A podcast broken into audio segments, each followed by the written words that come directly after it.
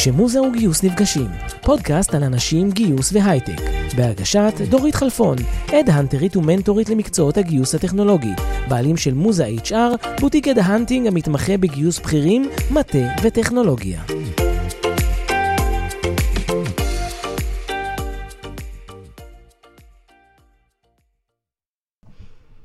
מיכלי, שלום. איזה כיף, דורית, איזה כיף להיות כאן איתך, ותודה שהזמנת אותי. בשמחה. למי שלא מכיר, אז הפודקאסט כשמוזה וגיוס נפגשים, פודקאסט שמדבר על גיוס, headhunting, עולם ה-HR, עולם ההייטק, כל מה שקשור לתחום הגיוס וה-HR, הוא מיועד למחפשי ומחפשות עבודה, הוא מיועד למנכ"לים, הוא מיועד למנהלים מגייסים, והוא מיועד לכל מי שעולם הגיוס מעניין אותו, ובטח בתקופה הזאתי. והיום אני בוחרת להביא את מיכל מירוני, שהיא המלכה בה"א הידיעה, שאני מאוד מאוד מאוד אוהבת, והבאתי אותה כדי לדבר על, על הצד של מחפשי העבודה. אותם אנשים שיוצאים לשוק, או שהם נמצאים באיזושהי צומת דרכים ורוצים לראות מה הם עושים הלאה בחיים שלהם, ונקלעים לקשיים.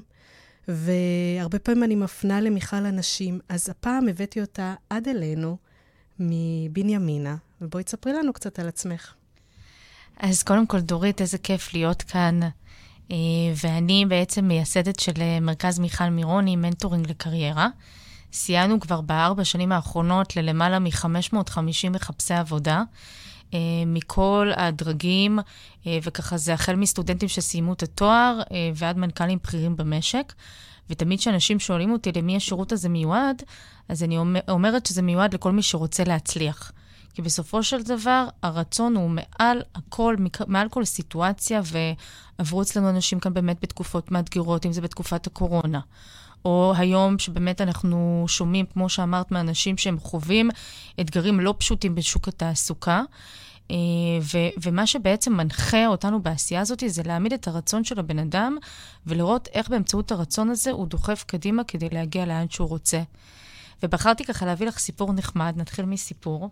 אוקיי. Okay. אה, בראשון ביוני התחיל איתנו בחור, אלם חמודות, מאוד נחמד, בן 58, שהוא בא ואמר, קשיש כמוני, בן 58, ייקח לי כל כך הרבה זמן למצוא עבודה, והשוק היום, והניסיון הבעייתי שלי, והוא גם פוטר לפני זה ממקום העבודה, אז אני עוד נושא איתי ככה את הגיבנת הזאת שאני פוטרתי ממקום העבודה. והעלם חמודות מצא ב-25 ביוני עבודה. וואו. שלושה שבועות מהרגע שהוא נכנס אלינו, שזו זכות ענקית, וכשהוא סיים את התהליך, הוא באמת אמר, הנושא הזה של הגיל, שהרבה, כל כך הרבה אנשים מגיעים איתו, הוא אמר, זה היה משהו שאני סיפרתי לעצמי, וברגע שהבנתי שזה סיפור שאני סיפרתי לעצמי, אני הצלחתי לפרוץ. מדהים. אז uh, את רוצה לספר לנו, uh, uh, בעצם הצוות שלך זה את, ויש עוד אנשים איתך? כן, ודניאלה המהממת, okay. אוקיי. שהיא כבר איתי שנה וחצי, אה, שהיא בעצם מאמנת יחד איתי, וכמובן כל האספקט של השיווק והמכירות וניהול המותג, אה, שזה עוד אה, שלושה אנשים. אז סך הכל אנחנו חמישה, שזה ו- כיף גדול. ולמה את קוראת לעצמך המלכה? יש לך הרי, מי שעוקב אחרי מיכל מירוני, ואני מקווה בשבילכם שאתם עוקבים, כי אין על מיכל בלתת מוטיבציה וכוח ואנרגיות, אני אומרת את זה באופן אישי, כי אני מכירה אותך כבר כמה שנים טובות, ואת אכן דמות שנותנת כל כך הרבה השראה וכוח וכלים אמיתיים להצליח. אז, אה, אז ספרי לנו קצת אה, איך הגעת לזה, ובכלל, כמו שאמרתי, השם מלכה זה, וואו, אומץ. לקרוא לעצמך ככה. לגמרי. אז קודם כל, העניין של המלכה זה, זה כל מי ש... זה בעצם מכוון לאחרים. הסיפור כאן זה להאמין שכל אחד ואחת מאיתנו הוא מלך ומלכה ואדון לגורלו. וקצת אה, לסבר את האוזן על הסיפור האישי שלי. יציאה לדרך המלכותית, אני התחלתי לפני ארבע שנים, ממש בראשון לספטמבר 2019, זה אוטוטו ארבע שנים. ועד לפני ארבע שנים אני לא ידעתי שאני מלכה. אני לגמרי לא ידעתי שאני מנכה. Uh, היום אני בת 39, וכשהייתי בת 20 רציתי ללמוד פסיכולוגיה, ולא הצלחתי ללמוד פסיכולוגיה, ומאז השיט, הספינה של החיים שלי שטה לכיוונים לא לי. החל מלימודים שלא רציתי ללמוד, מקומות שלא רציתי לעבוד בהם, ולא הבנתי מחוסר אמונה וביטחון בעצמי, אני הייתי חסרת ביטחון לחלוטין, ברמה שהייתי מגיעה לרעיונות עבודה ופחדתי מהצל של עצמי, ופחדתי להוציא מילה מהפה, ו- ואף אחד גם לא הסכים לקבל אותי לשום מקום. זאת אומרת, אני רוצה לספר לך שלפני שהפכתי להיות מנטורית, אני ניסיתי להתקבל למשרות התחלתיות במשאבי אנוש בשכר מינימום, ואנשים אפילו לא נאותו להיפגש איתי, כיוון שאמרו לי שאני את הכישורים המתאימים. ובסופו של דבר, אני אומרת, כל אחד ואחת מאיתנו אחראי לגורלו. עברו אצלנו אנשים עם אפס אמונה בעצמם וביכולות שלהם, ואני אומרת להם, אם אני הצלחתי תוך ארבע שנים להפוך מבחורה שעבדה בחברת הובלה, אה, עם באמת אפס מוטיבציה ואפס אמונה בעצמה, ועם חוסר אמונה שהיא הולכת לייצר משהו מהקריירה שלה, והגעתי להוביל ולעזור לכל כך הרבה אנשים, אז לכל אחד ואחת מאיתנו יש את היכולת לפעול. אנחנו צריכים כאן את המוטיבציה ואת הנחישות ואת הפרואקטיביות. כי ברגע שאני הבנתי שאני לא קורבן, ואני בכוונה משתמשת במילים האלה, הייתי קורבן של הנסיבות, של איך זה קרה לי, אכלו לי, שתו לי, איך פספסתי את ההזדמנות, איך לא הלכתי ללמוד פסיכולוגיה, למה כולם אשמים. ברגע שהבנתי שאין אשמים, יש את היכולת לבחור האם כרגע אני מוביל את עצמי מנקודה A לנקודה B, ופועל. והמילה היא כאן פרואקטיביות. אני רוצה לספר לכם שאני הייתי שנה וחצי בבית לפני שיצאתי לעצמאות, עם ילדה בבית, אחרי שמירת הריון מאוד קשה, ופשוט עם חוסר מוטיבציה ונכונות לעשות משהו. ישבתי בבית בין ארבע קירות יום-יום, ופשוט אמרתי לעצמי, מה אני עושה עם עצמי? זה בדיוק השאלה הבאה שרציתי לשאול, זה איך הגעת לתחום הזה? כי אני זוכרת שאת סיפרת באמת שהיית... אה, אה, כמו הסיפור שבעצם את מספרת עכשיו, שהיית בין ארבע קירות, חיפשת את עצמך, ו- ומה קרה מתוך זה, מתוך סוג של ייאוש, אם אני מבינה אותך נכון, איך צמחת מהייאוש הזה בין ארבע קירות עם תינוקת קטנה? צמחתי מהייאוש הזה כי הבנתי שאני חייבת להגשים את זה. ב-15 בנובמבר 2018 התקשרתי לבעלי מסלון ביתנו ואמרתי לו, בועז, אני הולכת להגשים את הייעוד, אני הולכת ללמוד NLP וקואוצ'ינג ואני הולכת לעשות את זה. בעלי חשב שהשתגעתי באותו רגע, אני יושבת בבית, אומרת לו שאני הולכת לפרוץ בגדול, הבחורה שנמצאת בחברת הובלה, אבל הוא אומר לי, אם את מאמינה, תמכת בי מהרגע הראשון, לכי על זה. אני זוכרת שסיפרתי לאנשים, הם חשבו שהשתגעתי. אבל בסופו של דבר, כמובן באמצעות ההנחיה הנכונה, וגם אני נעזרתי במנטור שמאוד חיזק אותי, כי אני אומרת, לעשות את השינוי הזה בלי מנטור שמאמין בך ונותן לך את הכלים, זה מאוד מאוד קשה. אה, וכאן ניתן את, הפיד, את, ה, את, ה, את, את הקרדיט לאמיל רוזנפלט, שליווה אותי והאמין בי מהרגע הראשון. אה, הסיפור כאן זה להתחיל לזוז, ומאפס פרואקטיביות, אז הכנסתי את הילדה לגן. זה מתחיל מהדברים הקטנים. הכנסתי את הילדה לפעמיים בשבוע לגן. במקביל לקורס אימון, התחלתי לספר לאנשים, הוצאתי כרטיסי ביקור, התחלתי לפרסם את עצמי ברשתות החברתיות. עכשיו, צריך להבין, ותמיד אני אומרת את זה לאנשים, לוקח שנים לייצר הצלחה בין לילה. יפה. אין כזה דבר קסמים, והדרך היא דרך ואתה צריך להתמיד בה. והרבה פעמים אנשים מתקשרים אליי ואומרים לי, אני רוצה להצליח ולהיות מנטור גדול, או להצליח ולייצר את השינוי, ואני אומרת להם, רק התמדה ונחישות. את יודעת, אני מדברת הרבה מאוד uh, עם מועמדים, הרבה בכירים, שאני שומעת, לא רק בכירים, אבל אני שומעת בקול שלהם שהם תקועים. אני שומעת ואני מרגישה שאני לא יכולה לעזור להם. אני, אה, אני הדאנטרית, אני עובדת מול חברות. אם במקרה יש לי תפקיד והם מתאימים, אז נהדר. אבל הרבה פעמים, גם אם יש לי תפקיד, אני שומעת את הבן אדם בצד השני, ואני יודעת שאם הוא יגיע לראיון, אין סיכוי שיקחו אותו, למרות הכישורים. משהו שם מפריע והאוזן שלי תופסת את זה. ואז אני אומרת לו, בהרבה מאוד מקרים, אני אומרת לו, תקשיב, לדעתי, מה שיעזור לך, לכמה רעיונות הלכת, מה קרה איתך, מספרים לי שמחפשים הרבה מאוד זמן עבודה. אז אני אומרת לו, אני חושבת שאתה צריך מנטור קריירה. ואז לפעמים אני מחברת אלייך, שולחת אותם, את האנשים האלה, ו... אם יש משהו שאני אוהבת, את יכולה לספר אולי תכף מה את עושה איתה, מה הקסם הזה, אבל אם יש משהו שאני אוהבת, זה שאחרי כמה חודשים אני מקבלת טלפון, ואני אומרת לכם, ברצינות, זה קרה לי. דורית, אני מתקשרת להגיד לך תודה רבה על החיבור. אז מה, מה את עושה להם?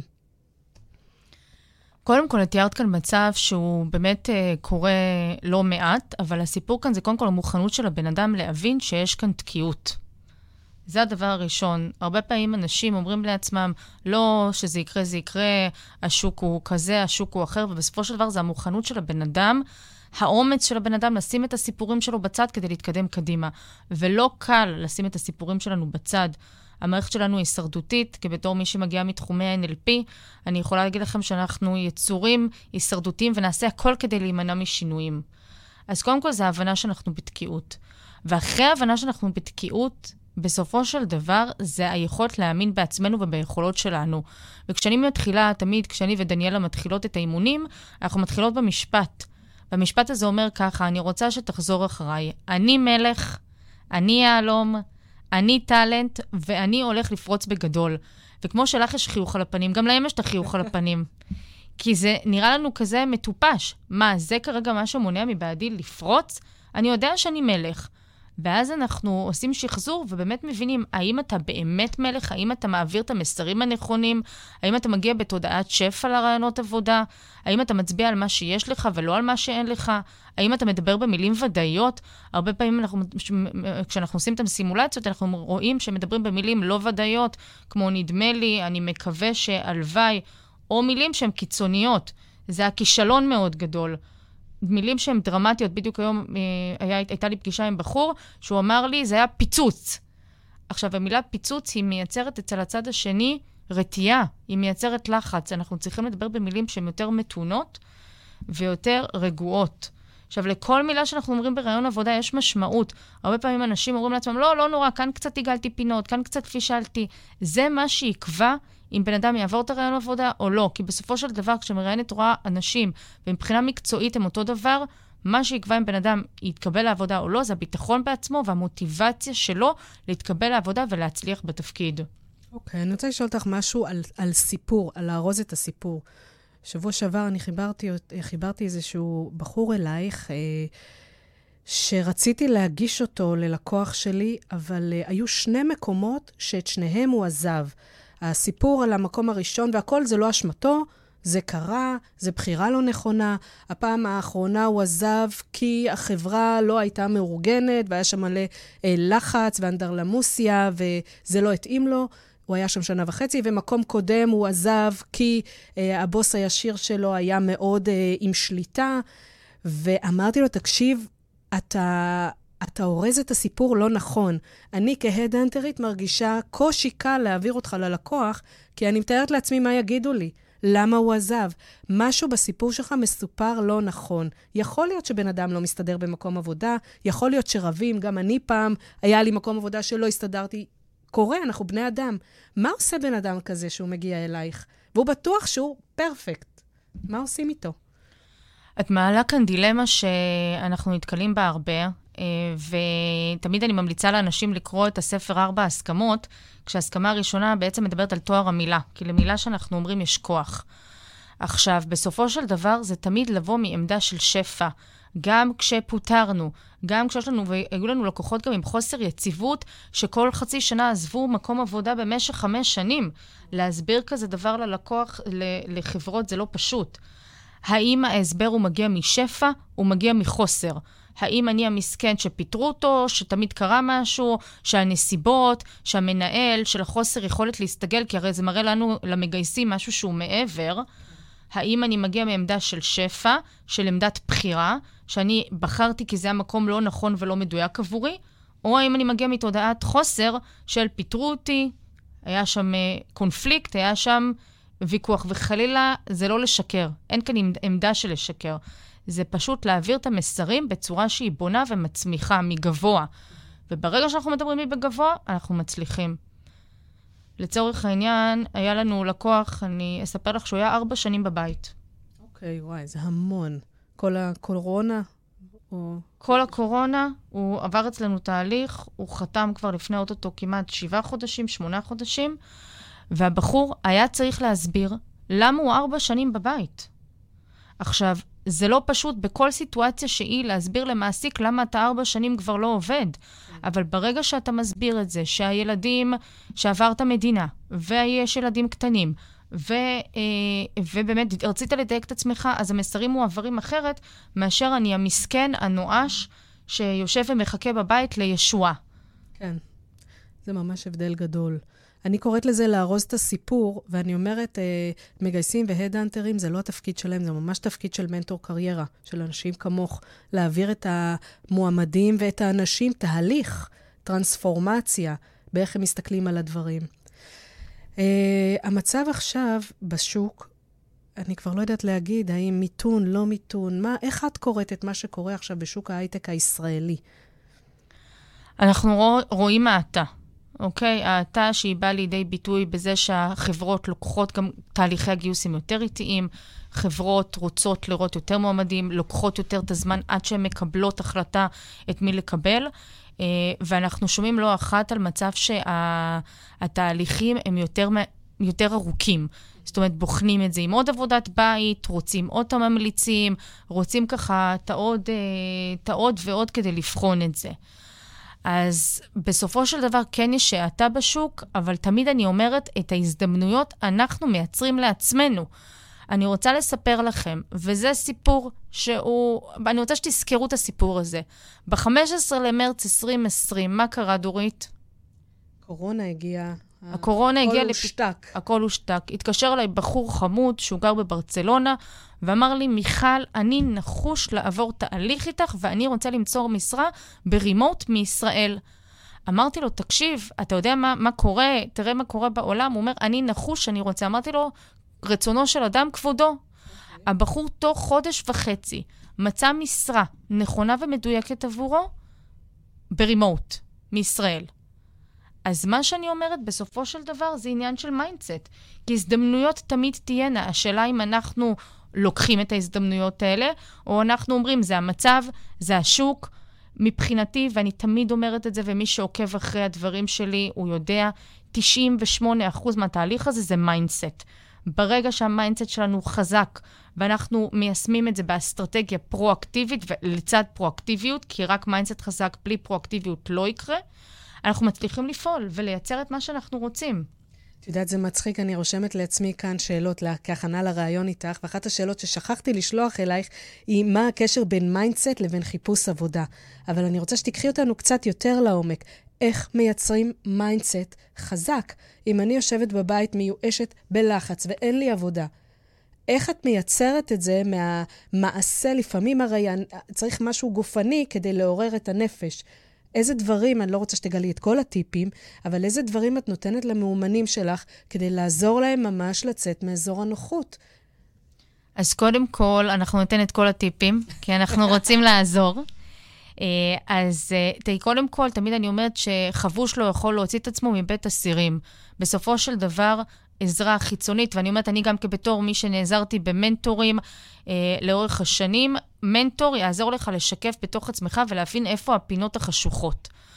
אבל אם תרגילים שאנחנו יכולים לבצע לבד, אז קודם כל, לעשות רשימת הצלחות. יש לנו הצלחות בחיים שלנו שהן לא קשורות לחיפוש עבודה. קניתי בית, יש לי בית וילדים, יש לי משפחה, אה, יש לי חברים, אה, תואר שסיימתי, רצתי מרתון. אנשים פתאום אצלנו מגלים שיש להם חיים שהם מעבר, לא הכל מתחיל ונגמר באספקט התעסוקתי. ואז אני רוצה שנגזור את החוזקות שלנו, ממש נגזור. אני רוצה שנלך לאנשים ונבקש מהם, אני אשמח לשמוע. חמש חוזקות עליי, אני אשמח שתספר לי עליי. ברגע שאנחנו מחזקים את, ה, את, ה, את העשייה הזאת ומחזקים את החוזקות האלה, זה כבר מושרש בתוכנו, ה mindset שלנו יותר חזק. דבר נוסף, זה לעשות מחברת תודות. כל יום חמש תודות. ברגע שאנחנו מעגנים את מה שיש לנו, זה, זה מייצר עוד ועוד שפע. משימה נוספת שאני נותנת, והיא מאוד עוזרת, קוראים לה מחברת מילים מקטינות. וואו, זה אני לא מכירה. אני מבקשת... פותחת אוזניים.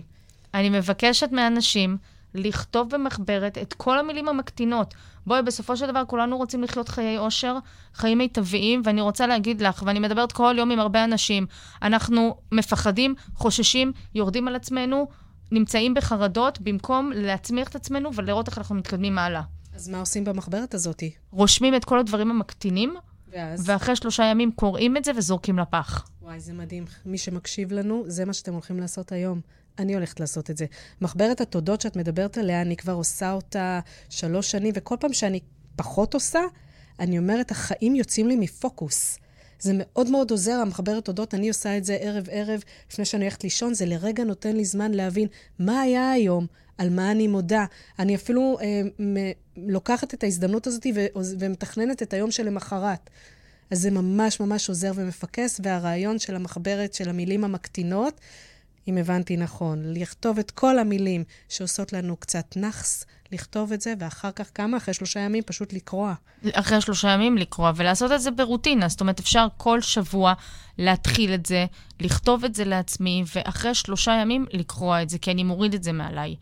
דבר נוסף שאנחנו נותנים לאנשים לעשות, שזה מאוד עוזר, כמו שסיפרתי על האלב חמודות שהתחיל איתנו בראשון ליוני, שתבנית החשיבה המעכבת שלו הייתה, אני כרגע מבוגר ובגלל זה אני לא מוצא, כן. אנחנו מבקשים אנשים לקחת אבן ולרשום עליה את הפרדיגמה שמעכבת אותנו.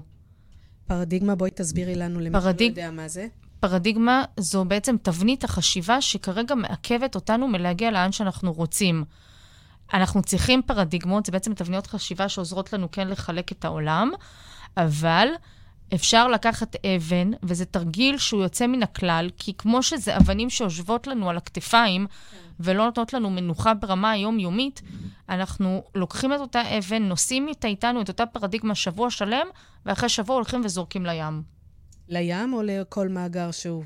לים. לים. אני אומרת, כן. זה כאילו לאתגר ליד ים?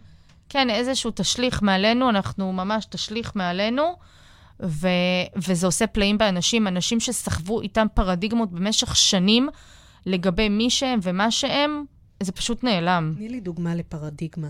אני אתן לך דוגמה של פרדיגמה שאני הסרתי מעצמי. אוקיי. Okay. פרדיגמה שניווטה אותי במשך שנים, זה אם לא יודעים 100%, לא עושים. ולמה זה קרה?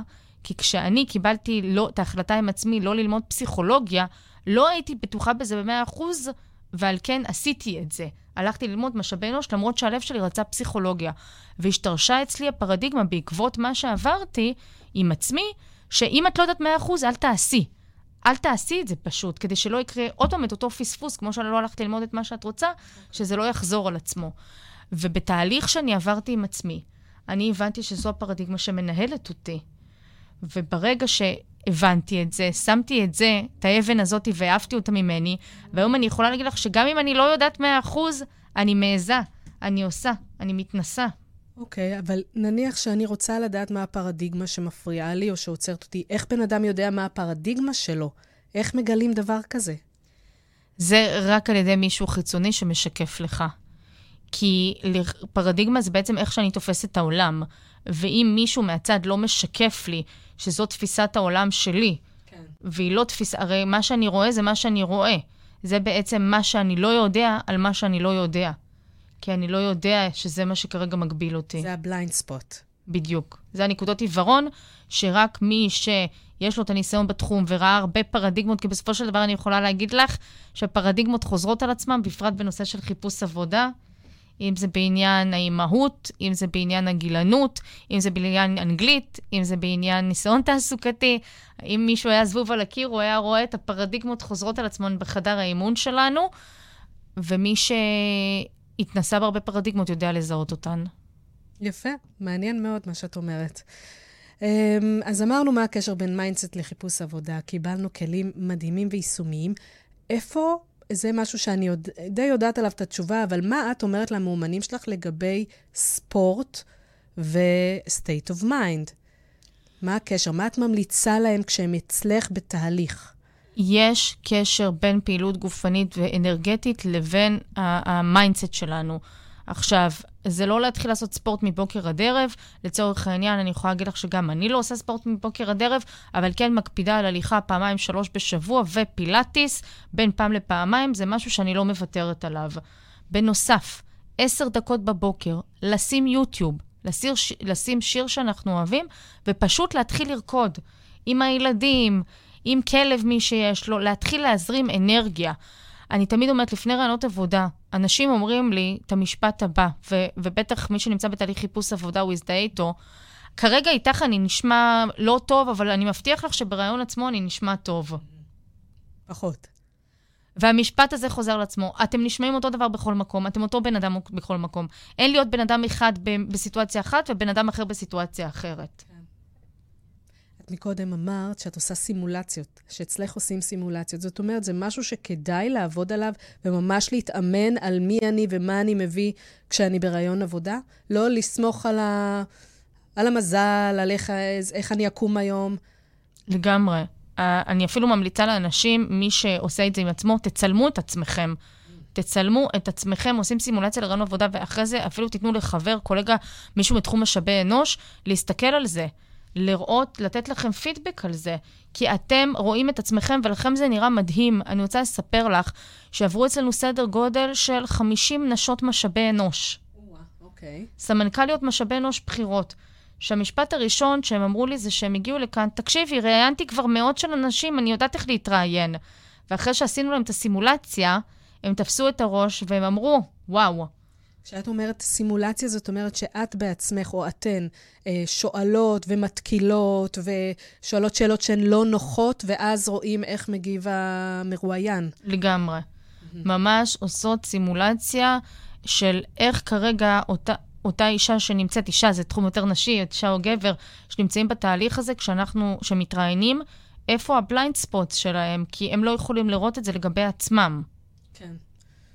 אה, תחום אה, מאוד מורכב ומאוד קשה, מה שאני חווה. ומצד שני, כשעוברים טרנספורמציה, זה, זה מדהים.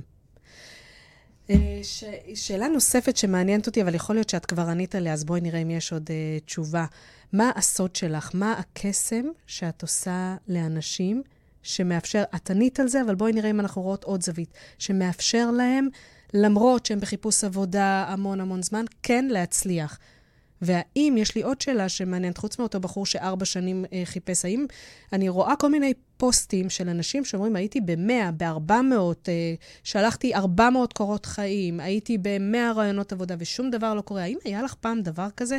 אז יש כאן שתי שאלות. אחד זה מה הסוד, שיכול להיות שכבר הזכרנו, והשני, על העניין הזה של אה, בן אדם שהיה בכל כך הרבה רעיונות עבודה ומגיע כבר מאוד עייף. אז קודם כל אני אעלה לגבי השאלה הראשונה. הקסם הוא שאין קסם. בסופו של דבר זה עבודה ונחישות, וכבתור אחת שעברה את התהליך הזה, אני יכולה להגיד לכם שאני לא הגעתי מחברת הייטק ולא הגעתי מעמדה בכירה, אלא הגעתי מנמוך. ואני יודעת איזה דרך בן אדם צריך לעבור ברמה המנטלית עם עצמו כדי להצליח. תגידי לנו רגע, מה הנמוך שבאת ממנו? תספרי רגע מה... עוד פעם חזרה. מתחושות, קודם כל, מתחושות של חוסר ביטחון בעצמי, ביכולות שלי. כמות הלא שאני קיבלתי בשוק התעסוקה לאורך השנים הייתה לא מבוטלת. ניסיתי להיכנס להייטק ותמיד אמרו לי שאין לי את הניסיון בהייטק. חיפשת כ-HRית, נכון? חיפשתי כ-HRית. באיזה תחום היית? באיזה עולם? אני הגעתי מ-HR, וכיוון שלא הצלחתי ב-HR, עברתי לחשבות שכר. וניסיתי לחזור ל-HR, וכל זה לא היה מבחירה, אלא מחוסר יכולת להיכנס לתחום. Mm-hmm. כי לא ידעתי איך לפעול, לא ידעתי מה בפועל צריך להגיד, ולא ידעתי איך להיות בעמדה של mindset חזק. אני הייתי מגיעה לראיונות עבודה, בבקשה, בואו, תיקחו אותי. אני מתחננת, תיקחו אותי, בבקשה, תנו לי הזדמנות. זה היה ה mindset שהייתי מגיעה איתו. את יודעת, את, אה, את לוקחת אותי לעוד מקום. יש הרבה מאוד אנשים שרואים את עולם ההייטק הכביכול אה, נוצץ, אני אומרת כביכול כי לא תמיד הוא נוצץ, ואומרים, אני לא באה מעולם ההייטק, איך אפשר להיכנס? איך? ואת עשית את זה.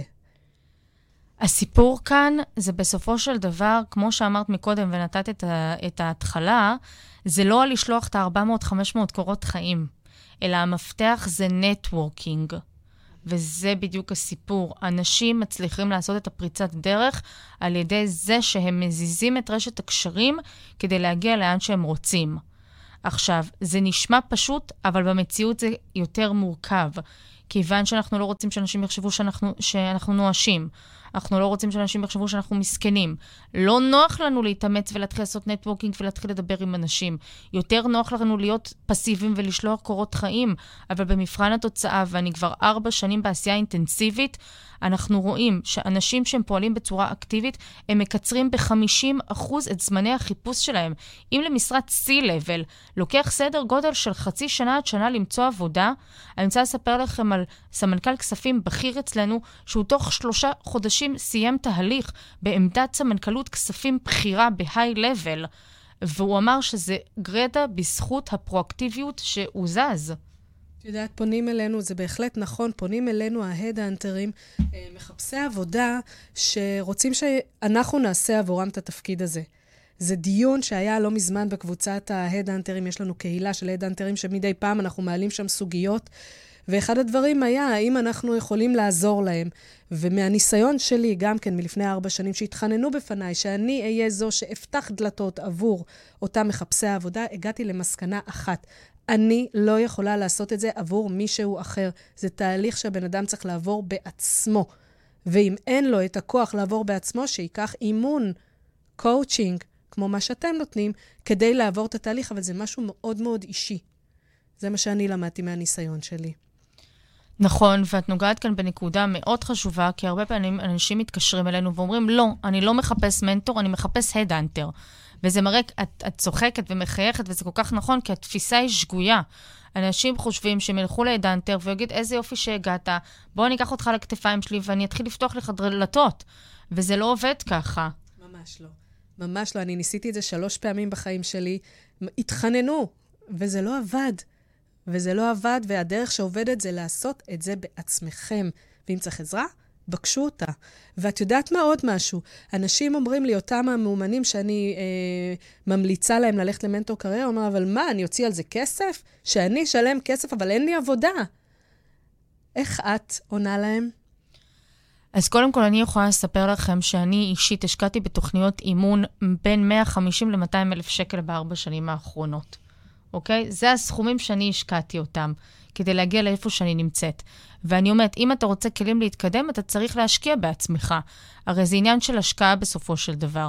כשאתה אומר, אין לי את הכסף, אבל יש לך כסף לבילויים ויש לך כסף לחו"ל, זה בסופו של דבר לא נקשר לזה, זה נקשר ליכולת שלי לשים את עצמי בקדמת הבמה ולהשקיע בעצמי.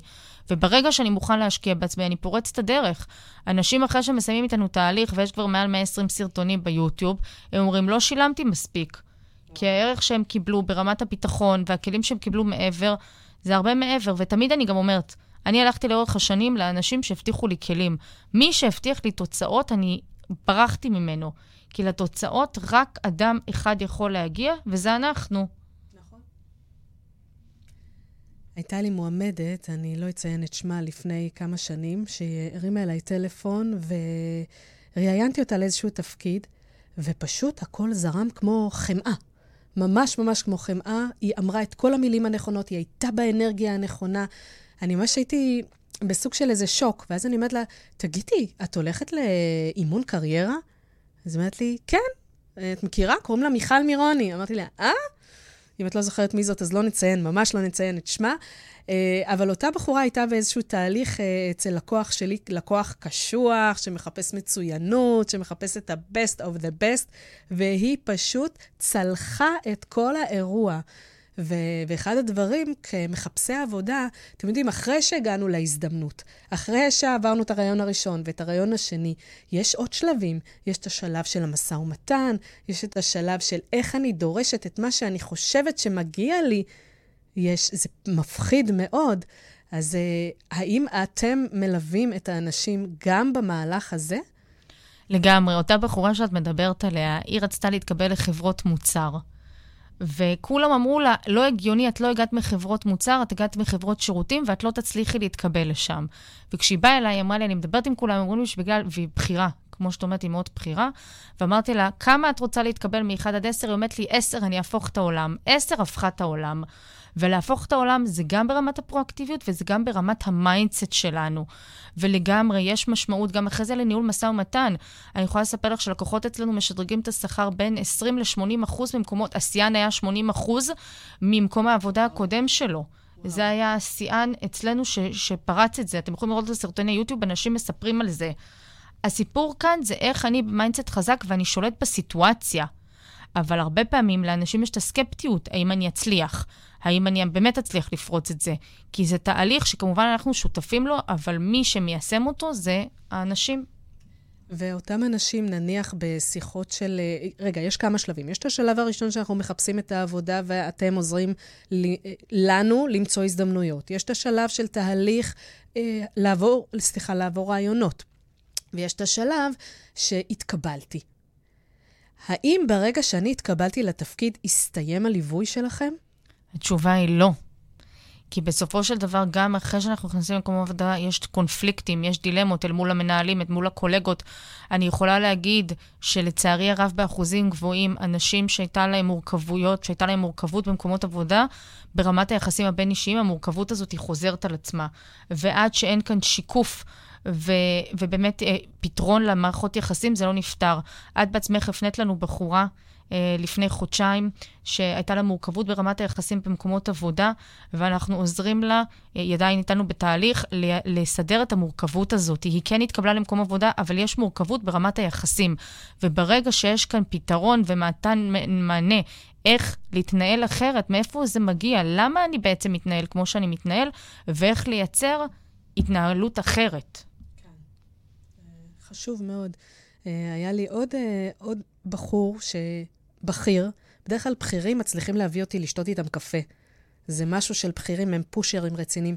והבחור שתה איתי קפה, ורציתי לקדם אותו לאחת המשרות, והבחנתי, אני בעצם מספרת לכם את הסיפורים האלה, כדי שאולי תשמעו אתם את הסוג קונפליקטים ובעיות, ומה יכול לגרום לאנשים לא להתקבל לעבודה. אני זיהיתי חוסר מיקוד אצל אותו בחור. רהוט, אה, עשה המון דברים בחיים שלו, אבל הוא קיפץ לי. הוא קיפץ מדבר לדבר, מדבר לדבר. אמרתי, אם אני שולחת אותו ככה לרעיון עבודה, זה פשוט לא יעבוד. ואז חיברתי אותו אלייך. אני מקווה שאת זוכרת במי מדובר. זוכרת או שלא? אני חושבת זו אותה חברה... כן, כן, כן. מה, מה עשית, מה עושים במצב כזה? בואי נהיה כלליות. מה עושים כשיש לי מישהו שהוא לא ממוקד, הוא קופץ מדבר לדבר, מהתרגשות, מהתלהבות, הוא כולו אש, הוא מתלהב, הוא חיובי, הוא נעים, אבל עדיין יש אה, קפיצות.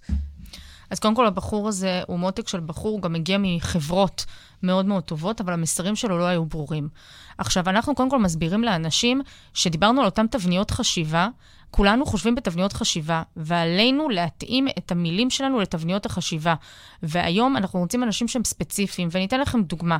לצורך העניין, אם הייתי אומרת לכם שאני מנטורית של קריירה, ואני גם מנטורית עסקית, ואני מנטורית גם לזוגיות, וגם אני מנטורית לקשב וריכוז, הייתם אומרים, וואלה, מיכל לא ממוקדת. היא עושה גם וגם וגם. אני אתן לכם אפילו דוגמה, היום כבר לא מספיק להיות אורתופד, אנשים רוצים מומחה כף יד או מומחה מרפק. אז אותו דבר לגבי מקומות עבודה ותפקידים. כשבן אדם אומר, אני רוצה להיות גם סמנכ"ל תפעול, גם bizdev, גם VP product וגם director of customer success, הארגונים לא יכולים להכיל את זה, כי הם אומרים, הבן אדם לא ממוקד. על כן ההמלצה שלנו זה קודם כל לייצר לעצמכם, גם אם אתם לא יודעים, לייצר שלושה פרמטרים, שלושה אה, אפיקים. עכשיו, אני יכולה להגיד לך מניסיון, שהרבה פעמים זה לא שבן אדם לא יודע מה הוא רוצה, אלא יש פער בין מה שהוא רוצה לבין המסוגלות שלו להגיע לאן שהוא רוצה. Okay. אוקיי. היום הייתה לי שיחה עם בחורה מאוד בכירה, שהיא אמרה לי, היא התחילה את השיחה, אני לא יודעת מה אני רוצה, אני לא יודעת מה אני רוצה, ואחרי, בעצם, אחרי השיחה, הבנו שהיא רוצה להיות VP product. ואז אמרתי לה, למה את לא יודעת מה את רוצה להיות? אז היא אומרת, אני כן יודעת מה אני רוצה להיות. ואז היא אמרה, אבל יש פער בין הדרך והמסוגלות שלי להגיע לשם. מעניין. מעניין מאוד. Um, מה עוד אני רוצה לשאול אותך? בסוף תזכיר לי לשאול אותך כמובן איפה אנחנו יכולים למצוא אותך, אבל איזה עוד דברים uh, את חושבת שיכולים לעזור למאזינים שלנו, למחפשי העבודה? Uh, איזה עוד כלים לתת להם מעבר למה שנתנו עד עכשיו? אז נושא שככה באמת אה, אני גם שמה עליו את הפוקוס, זה נושא של קורות חיים ופרופיל לינקדין. אמנם קורות חיים ופרופיל לינקדאין הם לא אחוזים גבוהים בתהליך הזה, אני תמיד אומרת, אבל הם כן צריכים להיות פרפקט, כי בסופו של דבר, כשמגייס רואה את זה או חברה, הם כן רואים את קורות החיים. הרבה פעמים אנשים לא ממקדים את קורות החיים שלהם, הם לא מתמקדים בהצלחות, הם לא מכניסים פרמטרים מספריים. אנשים בסופו של דבר נמשכים להצלחות, לאחוזים, לחיסכון בכסף, לחיסכון בכוח אדם, ואנשים לא, לא מדברים את זה בקורות החיים. השפה שאנשים מדברים בקורות החיים היא שפת המאפיינים ולא שפת התועלות. ובכלל, אני, אני והגישה שלי זה לאמן את האנשים לדבר בשפה של תועלות. אתם המוצר שיש לשווק, ואין כאן שום דבר אישי או רגשי, וכמו שאתם מוכרים את המוצר של החברה ואין לכם בעיה לדבר עליו ולפאר אותו, ככה שלא תהיה לכם בעיה לפאר את עצמכם. הרבה פעמים אנשים אומרים, מה, שזה לא יישמע שאני יהיר, שזה לא יישמע שאני שחצן, שזה לא ייראה שאני מגזים באחוזים ובא, ובהצלחות שלי. זה לא. זה אך ורק נראה לך כאילו זה מוגזם, אבל בשטח זה לא מוגזם. אז מה שאני לוקחת מפה, ובלי להיעלב, שאנחנו, זה המוצר. לגמרי. אנחנו המוצר ומה התועלות שלנו. ואם אה, אדם רוצה לבחון בעצמו מה התועלות שלו, אז מה, מה עליו לעשות? לפרוט על דף נייר, ממש לכתוב את כל ההצלחות שלו בלי לברור. הבעיה, מה שקורה, אנחנו מתחילים לברור. זה כן, זה לא. אז קודם כל לכתוב את הכל, ואז להתחיל לסנן. אבל קודם כל שתהיה לנו ממש דף עשיר, כמה דפים עשירים עם המון המון הצלחות, ומתוכם נתחיל לגזור את מה יותר ומה פחות. אוקיי. Okay. שאלה נוספת, אני כמחפשת עבודה נמצאת אצלך בתהליך, נניח אה, חודש ומשהו, ועוד לא התקבלתי לעבודה. אמ, מה, מה, על מה כדאי לי להסתכל? על איזה הצלחות קטנות? כי הרי ברור שיש גם הצלחות בתהליך הזה, גם אם לא הושגה המטרה הסופית. איך אנחנו ממשיכים הלאה? אנחנו כל הזמן דואגים לחרות עם אנשים הצלחות. איפה הייתי ואיפה אני היום. איך הייתי לפני חודש ואיפה אני היום. כי מיכל מירוני, גם היא לא תוך חודש אחד יצאה מהבית, יצאה מהפיג'מה והפכה להיות uh, מנטורית על חלל, אלא הייתה דרך, לפני חודש ישבתי בבית ולא עשיתי כלום, ואחרי חודש אותה uh, מתאמנת שמחפשת עבודה, היא כבר התחילה ללכת לרעיונות עבודה. זה חריטת הצלחה, לפני זה זה לא היה. אני רוצה לספר לכם על בחורה, מותק של בחורה אצלנו, צעירונת, בת 29, שהיא פשוט אמרה, אני חצי שנה בתהליך הזה, לא הלכתי לשום רעיון, התחלתי ללכת לרעיונות עבודה, היא חרתה עם עצמה את ההצלחה. אי אפשר, המסלול הוא לא ליניארי. הוא, הוא בעלייה, ותמיד בכל עלייה יש עליות וירידות. והחוכמה היא לה, להבין שיש עליות וירידות, ואיך אנחנו מדייקים ומשפרים את אותן ירידות כדי לעלות עוד יותר גבוה. מדהים. את יודעת, התהליך שלך, אנחנו לקראת סיום, אבל אני כן רוצה להגיד, התהליך הזה מתאים גם לבעלי עסקים, לכל, למרות שאמרנו על מיקוד. Uh, היום דיברנו בעיקר על מחפשי העבודה, אבל אני כבעלת עסק, כשאני לוקחת את הכלים שלך לחיים שלי, אני מקבלת תוצאות. אז לכן זה גם עבור מחפשי העבודה, אבל גם עבור בעלי חברות. נכון. Uh, את רוצה לספר לנו איפה אפשר למצוא אותך? בטח. אז אה, ניתן למצוא אותי בלינקדין. אה, אני אשמח אם תעשו עליי follow, כי כבר הגעתי שם למעל 30 אלף עוקבים, וכבר אי אפשר, אה, יש לי רשימה כזאת, אז לעשות אחרי follow. אה, אפשר כמובן בפייסבוק. באינסטגרם זה משהו שלקחתי את עצמי קדימה, ואו-טו-טו, הנה, חורטת עם עצמי הצלחות, יש לי אלף עוקבים אוטוטו. שלפני זה זה היה אפס, והנה, יש עלייה, שזה מדהים. אה, באמת באינסטגרם ובפייסבוק ניתן גם לעקוב אחרי ה story, שאני מעלה שם הרבה אה, ערך, לעומת הלינקדין שלא ניתן, אלא זה רק פוסטים. Mm-hmm. Uh, מלבד זאת, זה גם הרבה, אני רואה את זה, אני רוצה לספר לך שבסטטוס שלי בפלאפון, אני גם מעלה הרבה פעמים ערך ותוכן, וכל בוואטסאפ. יום בוואטסאפ, כן. וכל יום מסתכלים סדר גודל של בין 150 ל-200 אנשים בוואטסאפ לראות את התכנים האלה. שאת נותנת תכנים עם ערך, איזה משהו מחזק? משהו מחזק, טיפים. אה, ככה בעצם גם ניתן ליצור קשר, שאולי אני אכניס אתכם לקבוצות וואטסאפ שבהם אני נותנת ערך ותוכן. אז זה גם אופציה, יש לי קבוצת וואטסאפ עם מעל 500 אנשים שאני מעלה להם תכנים ממש ברמה יומיומית. אה, שניתן גם שם ל- לראות, כמובן גם בטיקטוק, אה, ויש לי רשימה עם 5,000 אנשים שאני שולחת להם מיילים, שזה ניתן להיכנס או דרך הפייסבוק או דרך האינסטגרם, פשוט לרשימת אה, דיבור שלי. אוקיי, okay, מהמם. רוצה להגיד משהו אחרון לפני שאנחנו הולכות? היה תענוג, היה כיף. אני רוצה לאחל הצלחה לכל מחפשי העבודה. שתצליחו להגשים את מה שאתם רוצים. אל תיתנו לשום דבר לעצור מבעדכם, כי בסופו של דבר אתם יודעים הכי טוב ואתם יודעים להשיג את מה שאתם רוצים. אז אני מודה לך מאוד שבאת, ויכול להיות שאני אזמין אותך שוב. ואני מקווה, שאתם, מקווה מאוד שאתם קיבלתם ערך, כי אני קיבלתי ואני למדתי, וזה היתרון של לדבר עם מיכל. תמיד כשאני מדברת איתך אני מקבלת משהו. אז תודה רבה שבאת, ושיהיה לנו המון המון המון בהצלחה. תודה רבה רבה, איזה כיף. תודה רבה.